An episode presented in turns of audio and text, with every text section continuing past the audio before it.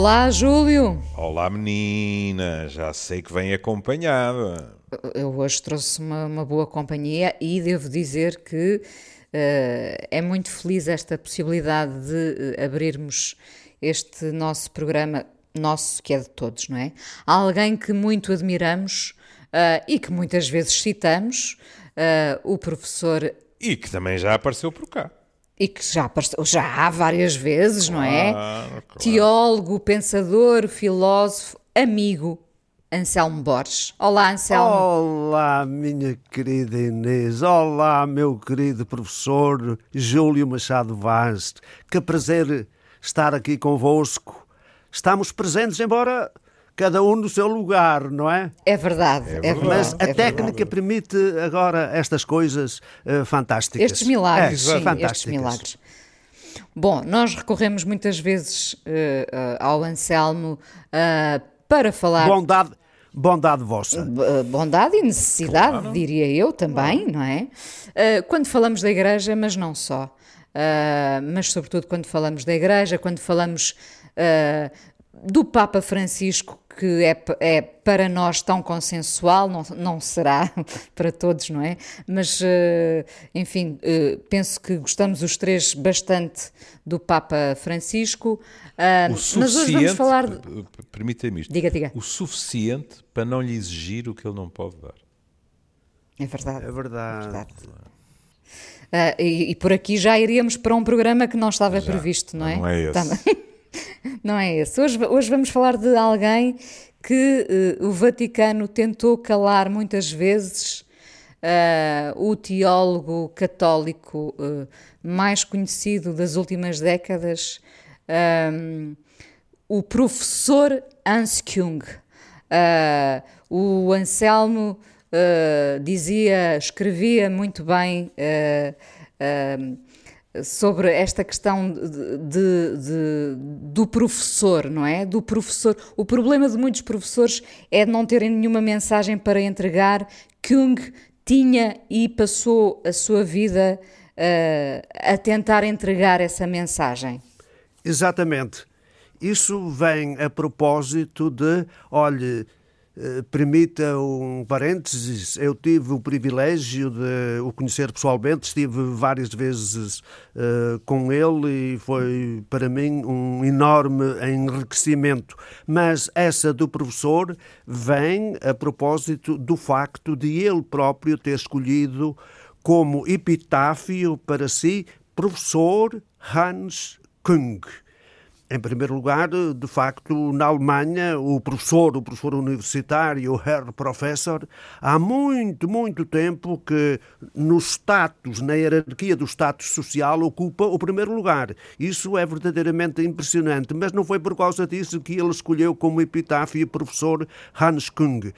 Professor vem do latim profiteri, que significa ter uma mensagem para entregar. E nesse sentido têm razão os meus amigos quando dizem o drama de muitos professores é que não têm mensagem nenhuma para entregar. Este é que é o drama. Como é, como é que o poderíamos ver uh, que não como professor?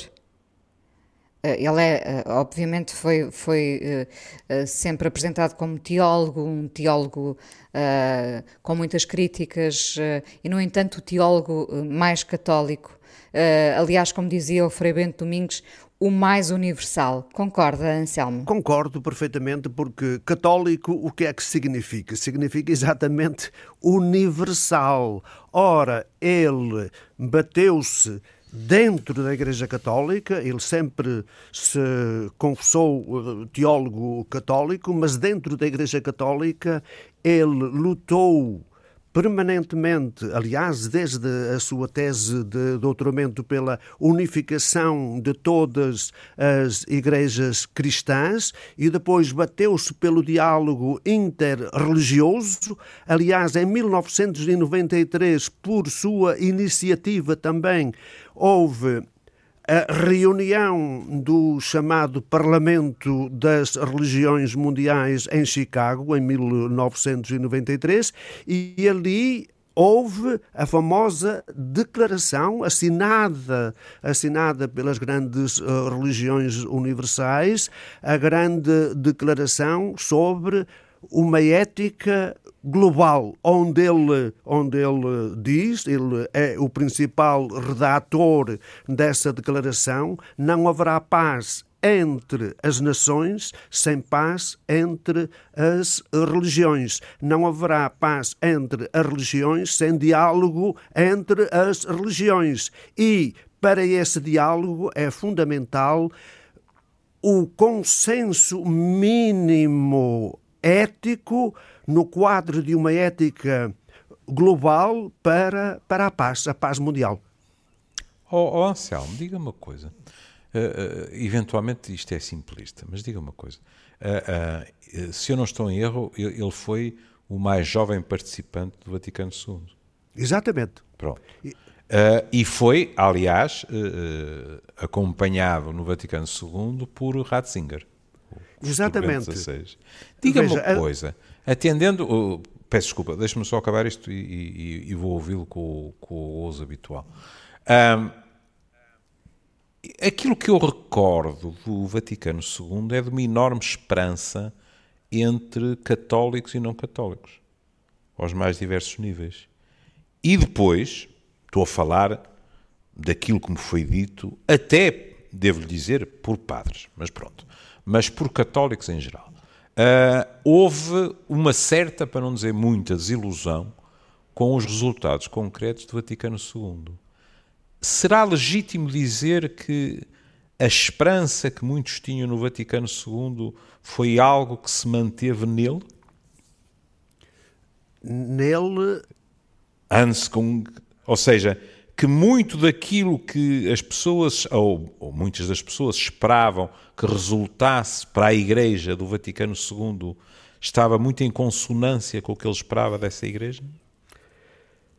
O Concílio Vaticano II foi. Veja, o general de Gaulle dizia que o Concílio Vaticano II tinha sido o acontecimento mais significativo do século XX.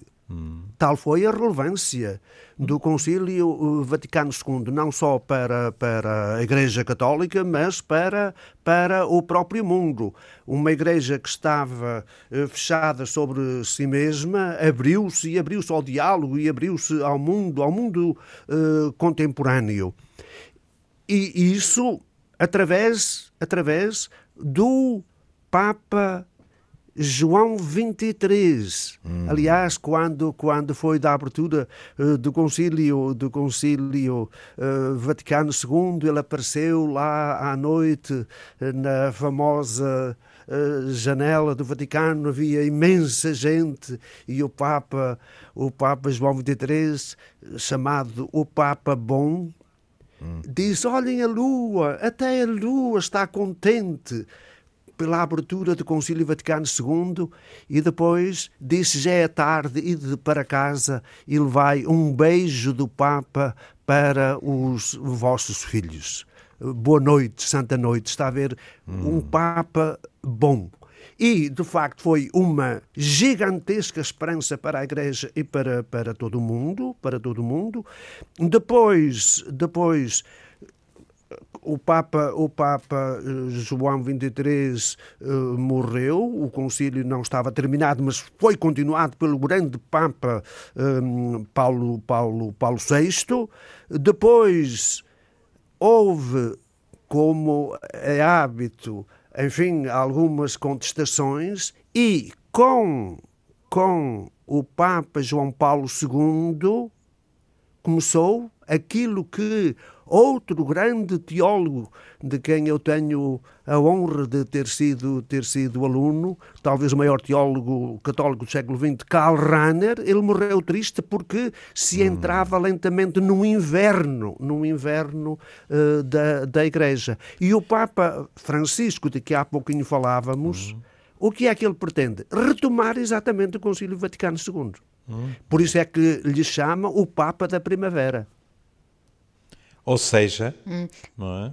se não tivesse havido, pelo menos em algumas áreas, travões às quatro rodas, provavelmente estamos a falar de alguém que não teria tido problemas nenhums com o Vaticano.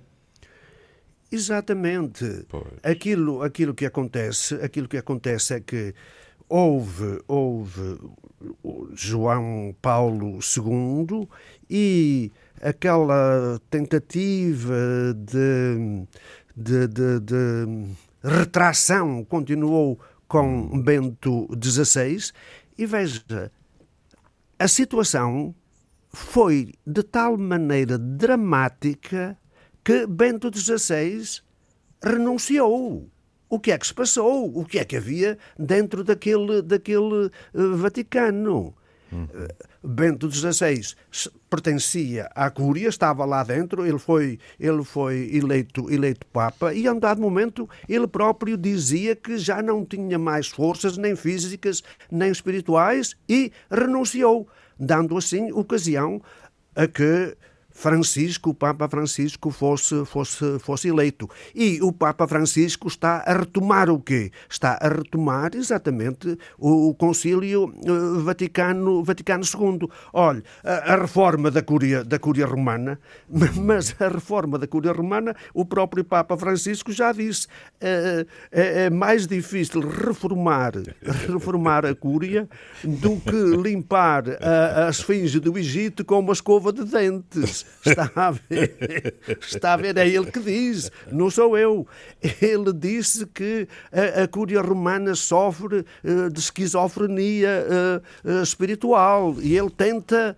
Ouça, depois os escândalos, os escândalos de, de, dos dinheiros lá do, do, do, do Vaticano, do Banco do, do, do banco. Vaticano. Uhum. Ouça, a tragédia, a tragédia inqualificável uh, da, da, da pedofilia. Veja, o cristianismo está na base, está na base da Declaração dos Direitos Humanos. Veja, eh, o, o, grande, o grande filósofo, talvez o maior filósofo ainda vivo, Jürgen Habermas, ele diz que a democracia, a democracia como nós, como nós a conhecemos, um homem, um voto, é a tradução para a política daquele princípio proclamado por Jesus: somos todos filhos e filhas de Deus. Isso dá um homem, um voto em, em política. Veja, isso deu a proclamação dos, dos, direitos humanos. Os direitos humanos não foram proclamados na Arábia Saudita nem, nem em Pequim. Veja, Jesus tinha discípulos e discípulas e as sociedades avançam com a promoção da mulher e as mulheres na igreja são discriminadas. O que é que se passa? Temos uma igreja que realmente não corresponde ao desígnio de Jesus. E o Papa Francisco é exatamente isso que quer.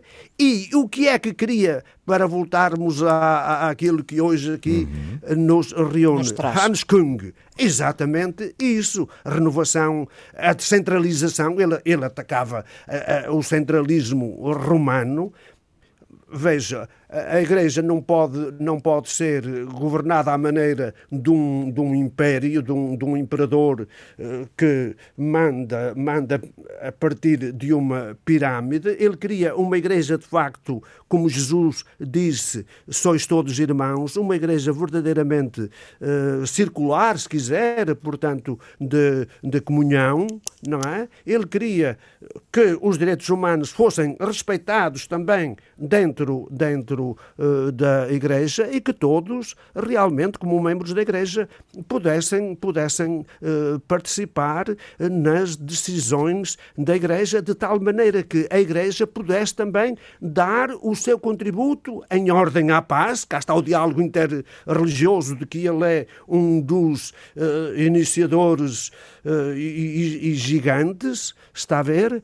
Uh, ouça, a, a, união das igrejas era por isso que Hans Kung se batia.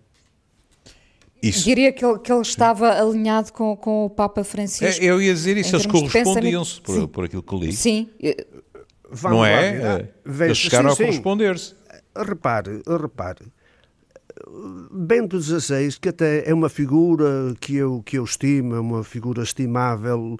Eu estive uma vez com ele, embora bastante rapidamente, ainda não era Papa, era apenas uhum. cardeal, e fiquei com a ideia. Em primeiro lugar, é preciso dizer que ele foi um dos combatentes a favor do Concílio Vaticano II. A ver se a gente se entende. Por, por isso é Ora é que há textos que dizem que ele recuou. Aí. Recuou, exatamente, e recuou nos finais da década de 60.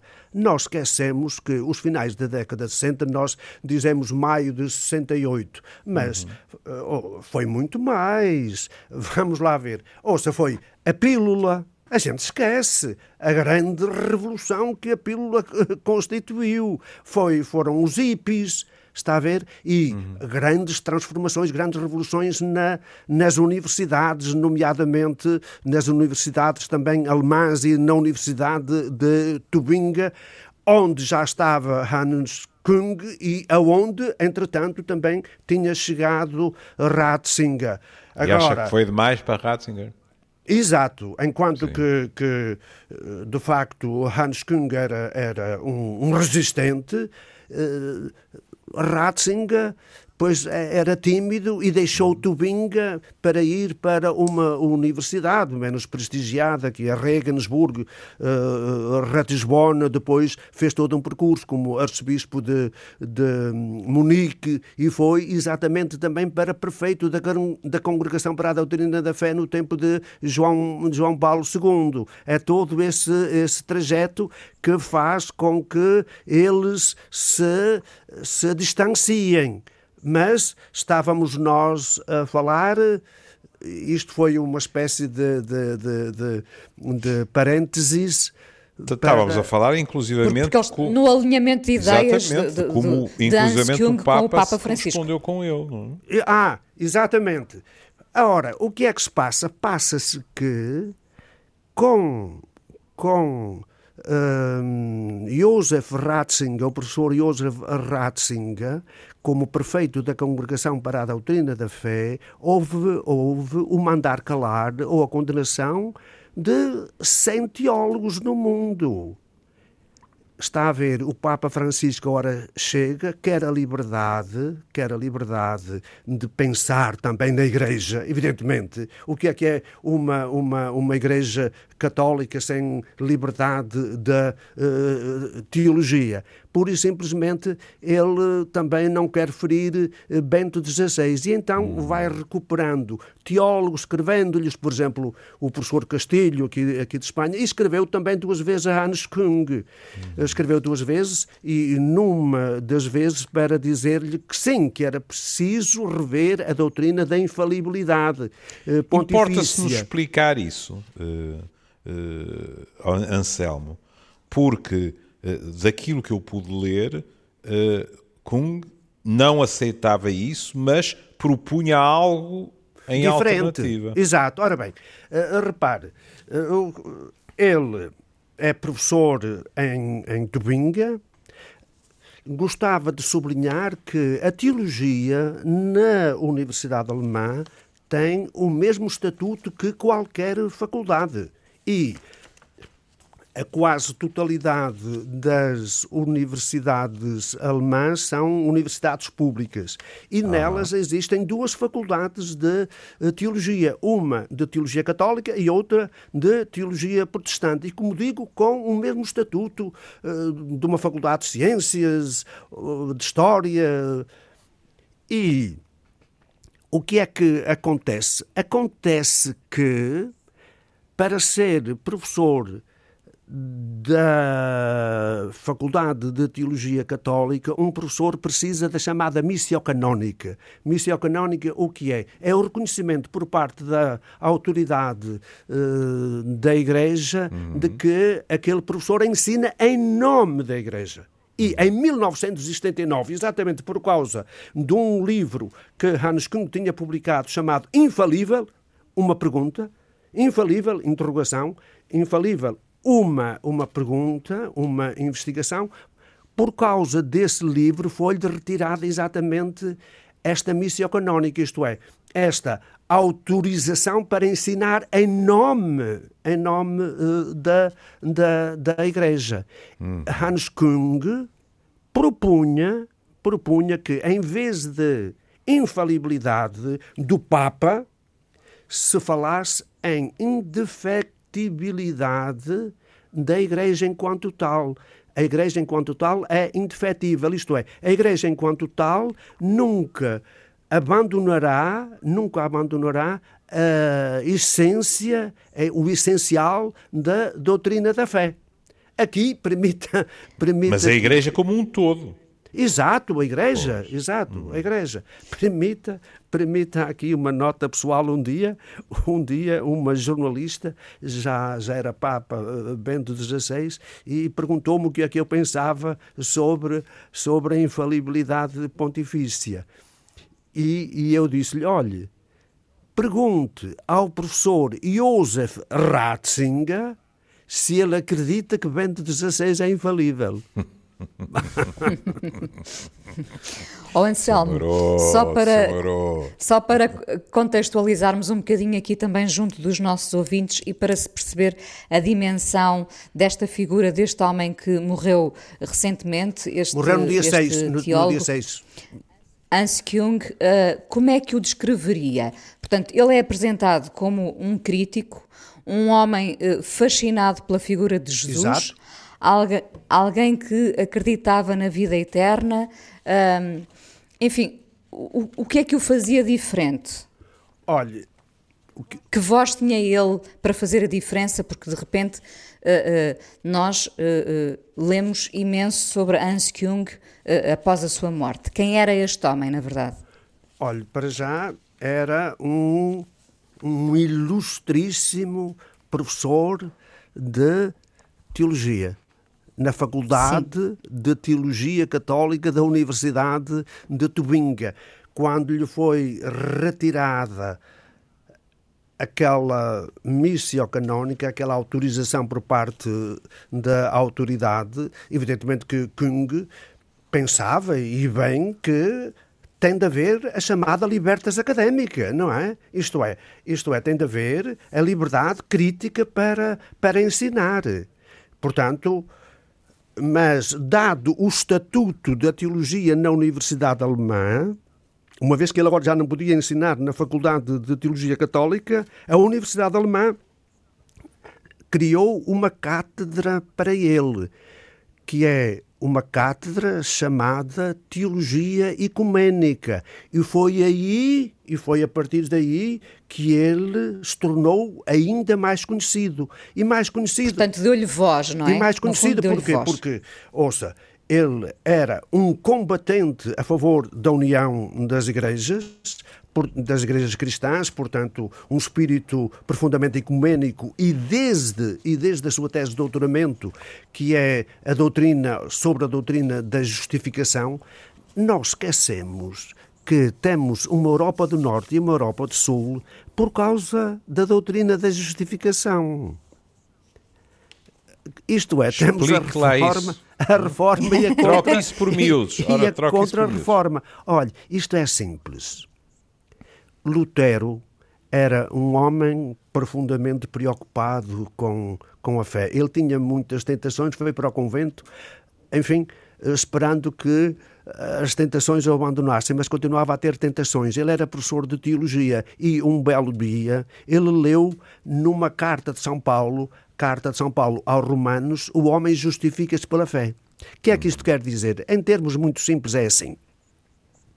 Nós todos, o Júlio, a Enesinita, eu, andamos todos, os mais ricos, os mais pobres, os poderosos, as pessoas mais simples, à procura de quê?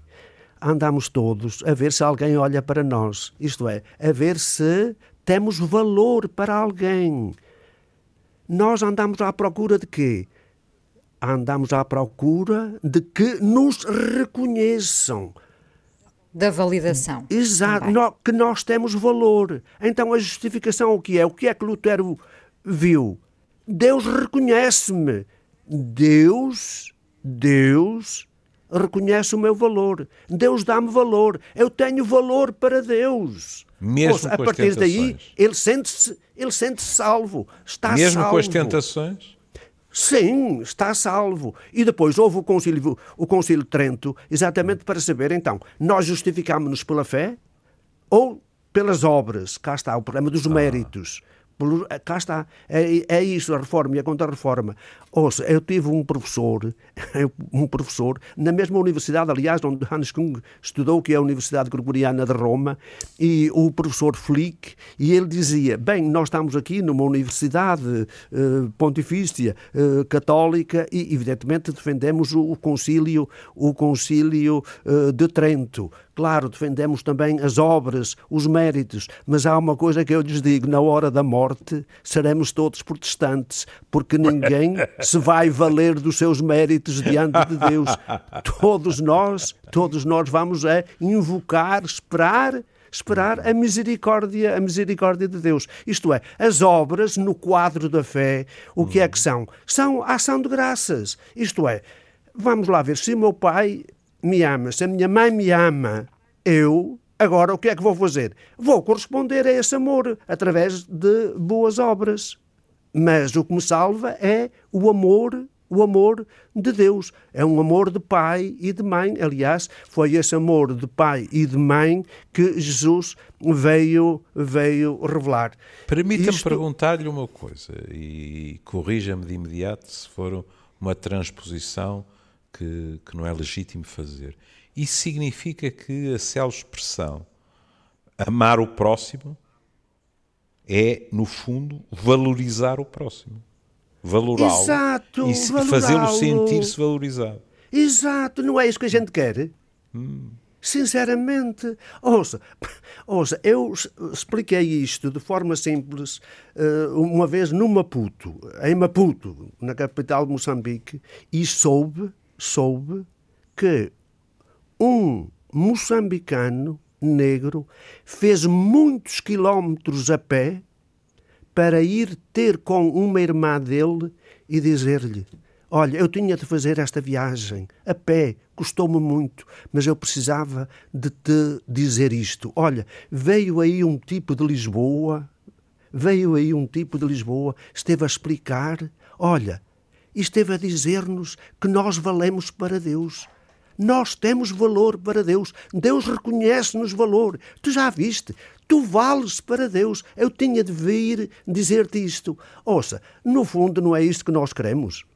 Claro, então, eu amo o próximo, o que é que eu quero? Quero que ele se promova, quero que ele se realize, quero que ele cresça nas suas várias dimensões porque é isso que lhe vai dar verdadeiramente alegria. Deus ama-me, isto é, Deus quer que eu me realize plena e adequadamente. Por isso eu digo sempre aos jovens vocês, não tenham vergonha de ser cristãos. Porquê? Porquê? Porque temos um caminho infinito para crescer, para nos desenvolvermos. Aliás, Hans Kung, que era cristão convicto, ele dizia: ser cristão o que é? Ser cristão é ter Jesus como determinante na vida e na morte. Ele escreveu um livro grande, ele deixou 24 volumes, hein, as obras completas. Deixou um livro grande, Ser Cristão, onde ele, onde ele disse, onde ele disse, o cristianismo não é uma ideologia para si próprio. A igreja não é uma ideologia para si própria.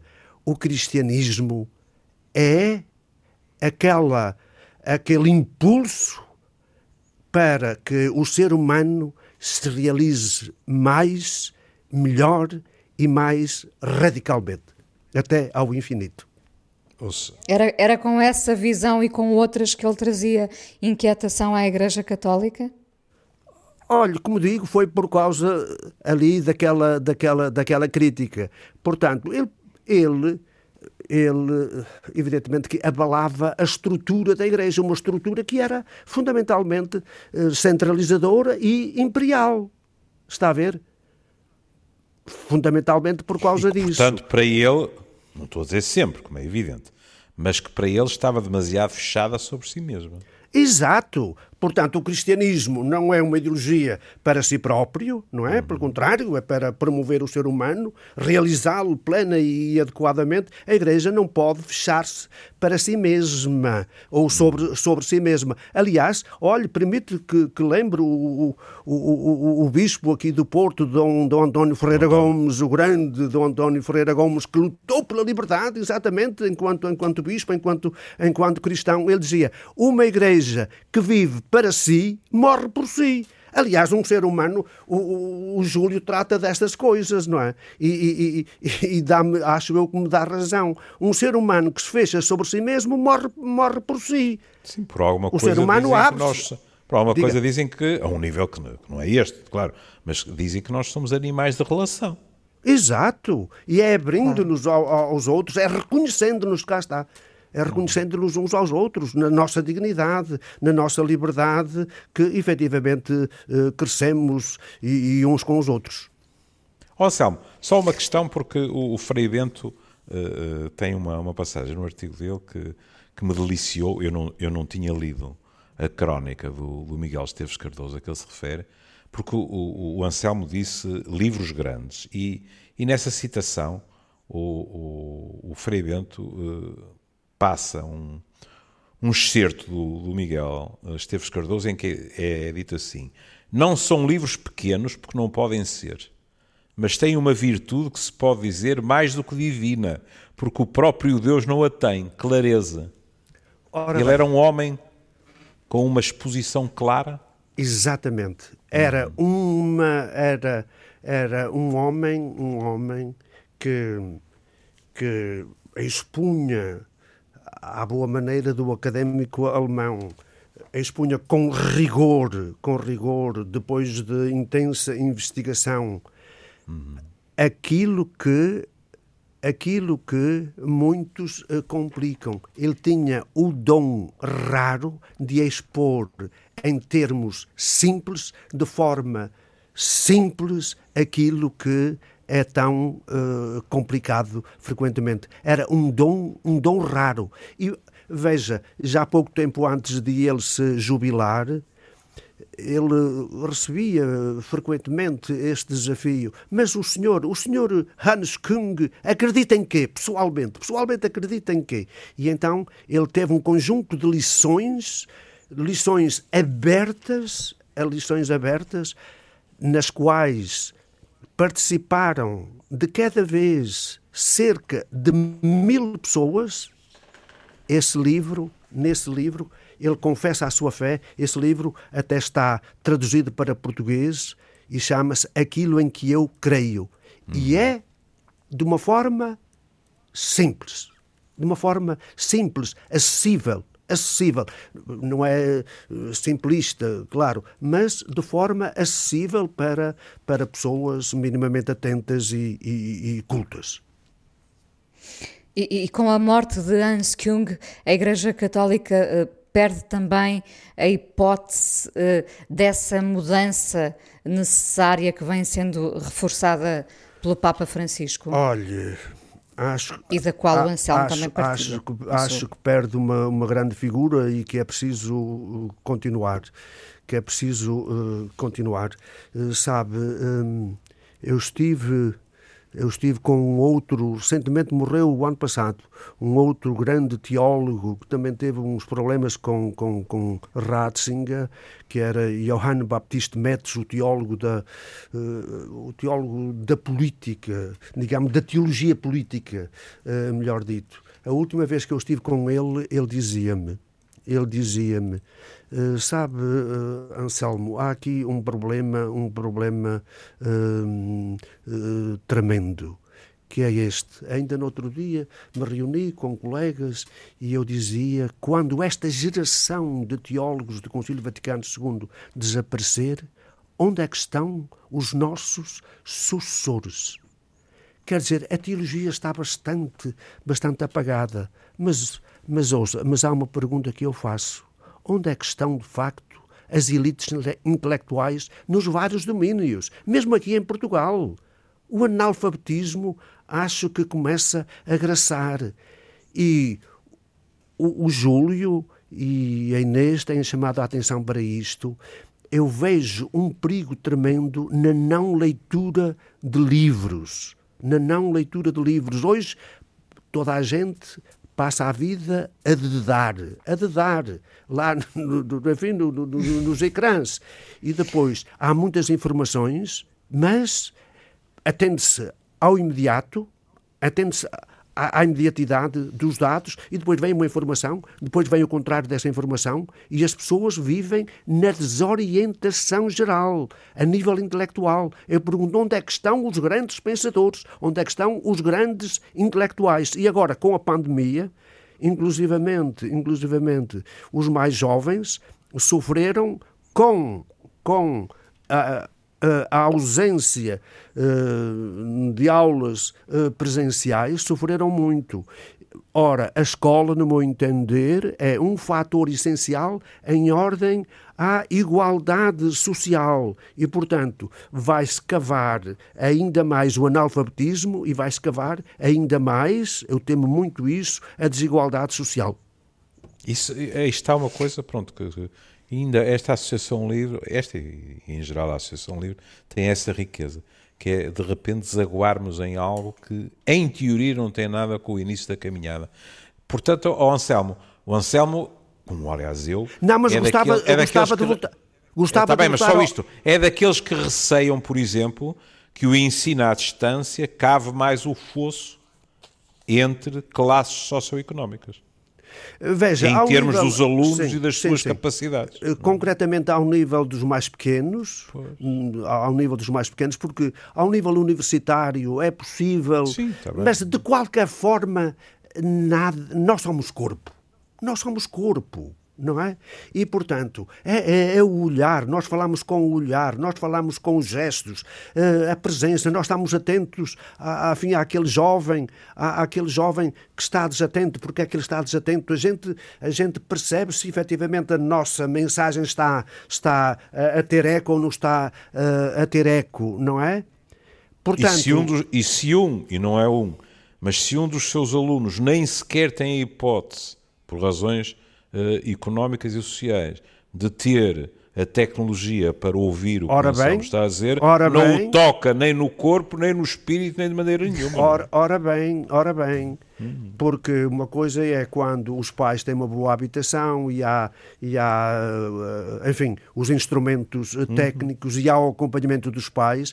Em Portugal, vamos lá ver. Há muita gente pobre, com imensas dificuldades económicas, financeiras, com dificuldades, inclusivamente, inclusivamente de, de transmissão de, de conhecimentos. A escola, no meu entender, é um fator decisivo para uma certa igualdade eh, social. Quantas pessoas, enfim, eh, tiveram um futuro, um futuro com, com, com grandeza, embora vindo de meios sociais humildes e, e, e pobres e até de famílias quase analfabetas. Ora, a escola está a correr esses perigos. Isso por um lado. Por outro lado, gostava de chamar muito a atenção para a leitura de livros. A leitura de livros. Eu chamo sempre a atenção para os alunos. Leiam livros livros, livros fundamentais, grandes romances, eh, grandes, grandes obras, obras clássicas, porque eu sou daqueles que pensam que a educação é o fator decisivo em ordem à valorização da humanidade e também, inclusivamente, em ordem à paz. E é preciso ler as grandes obras, as grandes obras. Porque um livro, cá está, um livro tem um princípio, anuncia-se, enfim, um desenvolvimento, não é? Depois há uh, o diálogo com o livro, a gente não entende, volta atrás, não é? E depois há uma conclusão. E como dizia Platão, chegados ao fim de um livro, disse: havemos de continuar. E há outros, e há outros, e caminhamos, e dialogamos. Ao passo que, ouça, esta coisa do de dar, para mim, pode criar, enfim, uma situação verdadeiramente dramática de, de, de analfabetismo galopante. O problema é que nós não andamos a chegar à conclusão, não é? Não chegamos sequer à conclusão. Pois, pois é, pois é. Uh, uh, porque estamos quase a concluir, Anselmo e Júlio, uh, deixo-lhe ah, da minha parte queria, esta... queria ainda dizer-lhe uma, uma, coisa. Hans Kung era este intelectual, mas era um homem profundamente sensível, hein? Profundamente sensível. Eu estava na Alemanha quando foi, foi, foi no Natal, perto do Natal de 1979, quando lhe foi retirada a tal uh, possibilidade de ensinar como, como teólogo católico, e eu estou a vê-lo na televisão alemã, ele a dizer e bati meu com todo o empenho pela teologia, pela missão do Evangelho em confronto com o mundo moderno, o mundo moderno em confronto com, com o Evangelho, e a recompensa é esta. E a recompensa é esta. E mais tarde, um outro grande amigo, talvez o maior exegeta do século XX, colega de Hans Kung na Universidade de Tubinga, Herbert Haag, disse-me que Hans Kung teve uma depressão de seis meses a seguir a esta uh, condenação. Porque a, sens a sensação de perda deve ter sido terrível, como é evidente. Era um homem sensível. Uh, uh, depois o Júlio falará também, mas queria-lhe só perguntar isto para terminar. Quem ama verdadeiramente a Igreja critica. Ouça, Hans Kung, na, nessa altura perguntaram-lhe: então o senhor permanece na Igreja, condena-no e, e, continua na Igreja? E ele disse: a gente Exato. combate dentro, não é, não é, não, não salta para fora. A gente continua dentro exatamente porque quer o melhor bem eh, para a Igreja. Sim, aliás, Júlio, não, estava a pensar que, que, de acordo com, com aquilo que o Anselmo escreveu e disse hoje, é? por uma questão de coerência, ele jamais poderia abandonar. Exatamente. Não é? Alguém que Exato. defende a indefectibilidade da Igreja Exato. não poderia depois abandonar. Deixar o combate Não, não, e estava convicto de que é. a Igreja, a Igreja, o cristianismo, uh, leva consigo uma mensagem de dignificação, de dignificação infinita do ser humano. E, portanto, a Igreja tinha de transmitir essa mensagem e ele era um combatente exatamente dentro da Igreja para que a Igreja não, não decaísse nessa sua, nessa sua missão. Mas para Ou isso seja, tinha de renovar-se. Ou seja, desculpe, para utilizar a expressão e a imagem há bocado mencionava, ele nunca deixou de esperar que esse inverno sucedesse uma primavera. Exato, e ele ainda, ainda pôde de alguma maneira participar nesta primavera através do Papa Francisco. Hum. Ele tinha uma enorme esperança, ele tinha uma enorme esperança no Papa, no Papa Francisco. Patroa, toma o leme, podemos estar quase no temos fim, to é? Temos todos, temos todos essa esperança, não é? Anselmo, muito obrigada por ter estado aqui com Obrigado eu, obrigado eu, de ah, coração, de coração, obrigado. E parabéns, desse... parabéns porque vocês são, são, são figuras iluminantes para este país. Uh, nós agradecemos a sua presença e vamos com certeza requisitá-la uh, mais uma, uma, quantidade de vezes, não é, claro. Júlio? Se, sempre, uh, inventaremos todos os, os, motivos para o ter aqui connosco. hoje, hoje, hoje foi mesmo para recordar a importância desse, desse homem, o teólogo Hans Kung, e terminamos hoje com essa ideia de que a, que a mudança uh, está para vir. A Change is Gonna Come com o Sam Cooke. Uh, muito obrigada, Anselmo. Um beijinho para os dois. Um abraço, Anselmo. Um abraço, um abraço. E obrigado por ter vindo. E, e, um, e uma chuva de flores e de beijinhos para a Inês.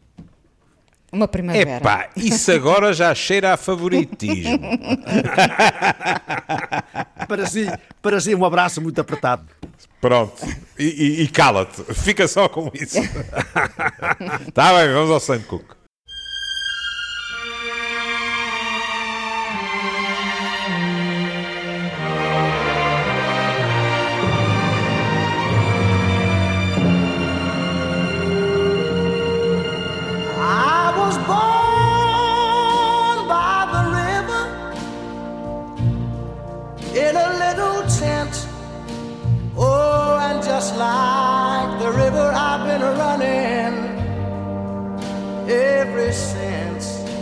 Been a long,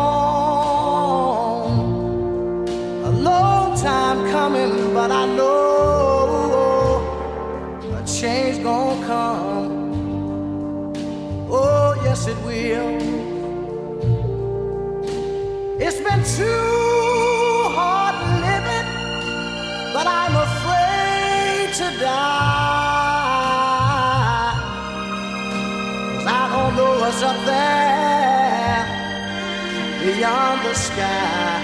It's been a long, a long time coming, but I know a change gonna come.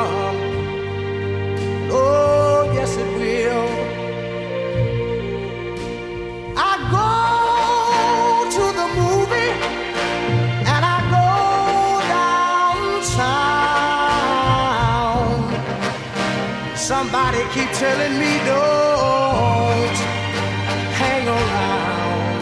It's been a long, a long time coming, but I know a change gonna come. Oh, yes, it will. Then I go to my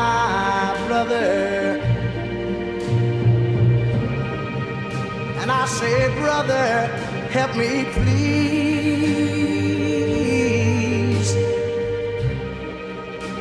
But he winds up knocking me